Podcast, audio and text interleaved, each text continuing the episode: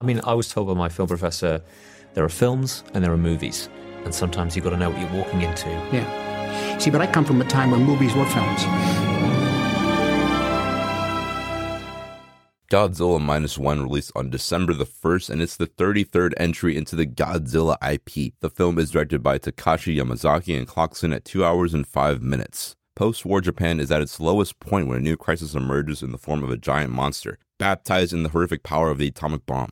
I'm not gonna lie, I'm not even the biggest Godzilla fan myself. I never really been tapped into that horror subgenre. I know it's very influential. I know it's done a lot just for film in general, but I've never really tapped into it too much myself. The only real experience I have is with the American New Age Godzilla, the one that Gareth Edwards started up in 2014. Not terrible films. I actually really enjoy that first one. We get Bryan Cranston, Walter White, Heisenberg himself in that film, and I don't really mind it too much, but it's safe to say they kind of fall flat a little bit. That being said, they do fall flat a little bit critically, but overall, the box office is definitely reflective that people really enjoy watching these big CGI monsters fight each other. But I think the approach with those newer American Godzilla movies, it's just more of a content approach instead of actual storytelling and narrative. All of the characters are just used to transition the set pieces to the next big fight stage. And you know, it's a little disappointing because you have such good actors in all of these films like Ken Watanabe, Bryan Cranston, Aaron Taylor Johnson,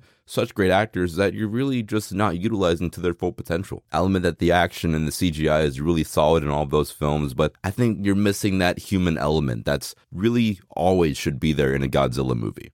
For the sake of this episode, I went back and watched Godzilla 1959, the OG itself, and I realized how much is really missing from a lot of Godzilla media today. I mean, Godzilla was made as a motif for the atomic bomb. This is a movie that's being made in post war Japan, and really getting the story right of Godzilla and the atomic bomb is so important. So, Americans retelling the story and making Godzilla more of the anti hero is kind of weird and a kind of tasteless way to tell this story not saying that Americans can't make stories about the atomic bomb. I mean, look at Oppenheimer and a lot of other films. We can make stories like this and make it good, but it's important to make this story right and not tell it for the wrong reasons. I mean, without the atomic bomb really being a central part of a Godzilla film, it's kind of hollow and almost missing the point of what makes Godzilla Godzilla. And as I was watching the 1959 Godzilla film, I realized just how much this movie was important to the creators that it was heavily pushing against atomic warfare.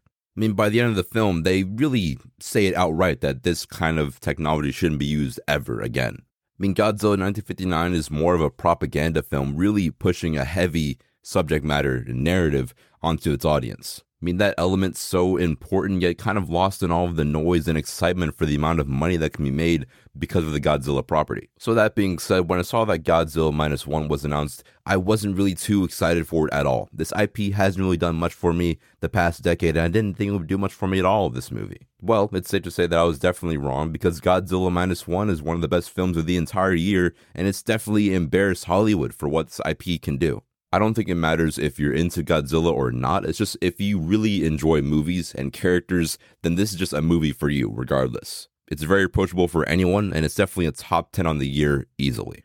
And you know, for a Godzilla film, we're always here for Godzilla. The action and the set pieces are always the highlight of the movie. But with this film, Godzilla is almost pushed to the background, and at the forefront of this film is the story and the characters. And a lot of those, you know, previous American iterations of the characters and the story are just kind of there. They're kind of just a plot device, don't really have any weight or merit to the story whatsoever. That's what kind of draws me away from those films. But with Godzilla Minus One, the story and the characters is what I care about the most.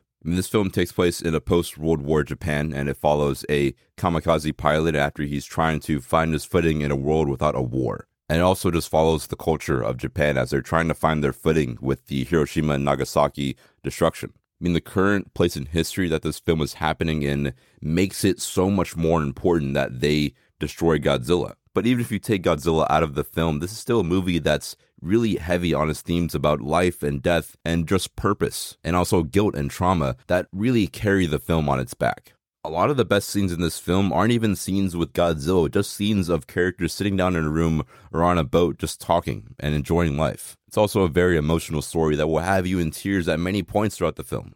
I mean, if you take Godzilla out of this film entirely, my rating for it doesn't change much at all. I mean, having those characters there that I really care about, that I really want to see succeed, makes this movie incredible. Now, this wouldn't really be a Godzilla film without Godzilla himself. So, how good is Godzilla in Godzilla Minus One? And I have to say, he is definitely by far one of the biggest menaces of 2023 by far. Now, in previous iterations of Godzilla, like in, you know, the American remakes that they've done, he's always been seen as more of the anti hero or the hero of the story, just trying to bring balance to the wild. And in Godzilla Minus One, there's zero right reason for him to be doing this whatsoever. He's just a monster trying to destroy things just because he can. I mean, the destruction that's unfolding on screen during this film is unlike anything that I've ever seen in a movie before in my entire life. And the explosions is definitely, I think, one of the best explosions of the year, even better than Oppenheimer. I mean, you can literally hear the entire theater's just jaw drop when he first uses his atomic breath.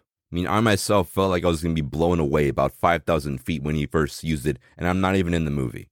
I mean, Godzilla is an absolute menace in this movie, whether it's turning Japan into a parking lot or tackling buildings like he's Nick Bosa. He is just pure nightmare fuel every single second in this movie. There's so much inspiration as well from other movies like Jaws from Steven Spielberg and also Dunkirk from Christopher Nolan that just makes this film even more riveting. There's even just one simple shot. They have a practical head of Godzilla for this movie, and he's chasing behind a boat with our protagonist inside of it. And it's just cool seeing how Jaws from 1975 has such an effect on cinema even today. But even after all the inspiration that this film clearly takes from, it's still its own movie, which I love so much, and it's still a good movie on its own, with or without Godzilla. And with Godzilla, it's very terrifying. So Godzilla Minus One is definitely a great film that's worth seeing, but I do have a couple of little gripes with the film that I just have to bring up. The first thing is the CGI. The CGI for this film isn't too good at times, but the budget is $14 million, so that's kind of expected. And in all honesty, compared to other movies that I've released this year, the CGI is kind of on par with them. I mean, Godzilla Minus One CGI isn't the best by any means, but it has a budget of $14 million. The Flash released earlier this year has a budget of $300 million just for context, you can make this movie 21 times, and even after you make it 21 times, you wouldn't have reached the entire $300 million budget of The Flash. And also, Godzilla Minus One has a budget of $14 million, and that's less than one episode of She Hulk on Disney Plus. So, yeah, the CGI for Godzilla isn't the best, but in comparison to other properties, I'm not too mad at that. And my last critique for the film is that the story can be a little bit corny at times, kind of like a soap opera. Specifically at the very end, it's kind of a little bit generic, a little bland, a little bit, you know, too much like a soap opera that you watch on TV.